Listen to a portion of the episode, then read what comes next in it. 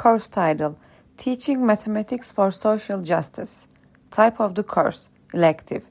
The aim of this course is to investigate and discuss the relationship between mathematics education and social issues such as social justice, cultural differences, and gender. The content of the course is as follows Sociology of Education and Mathematics Education. The role of mathematics education in school and in society.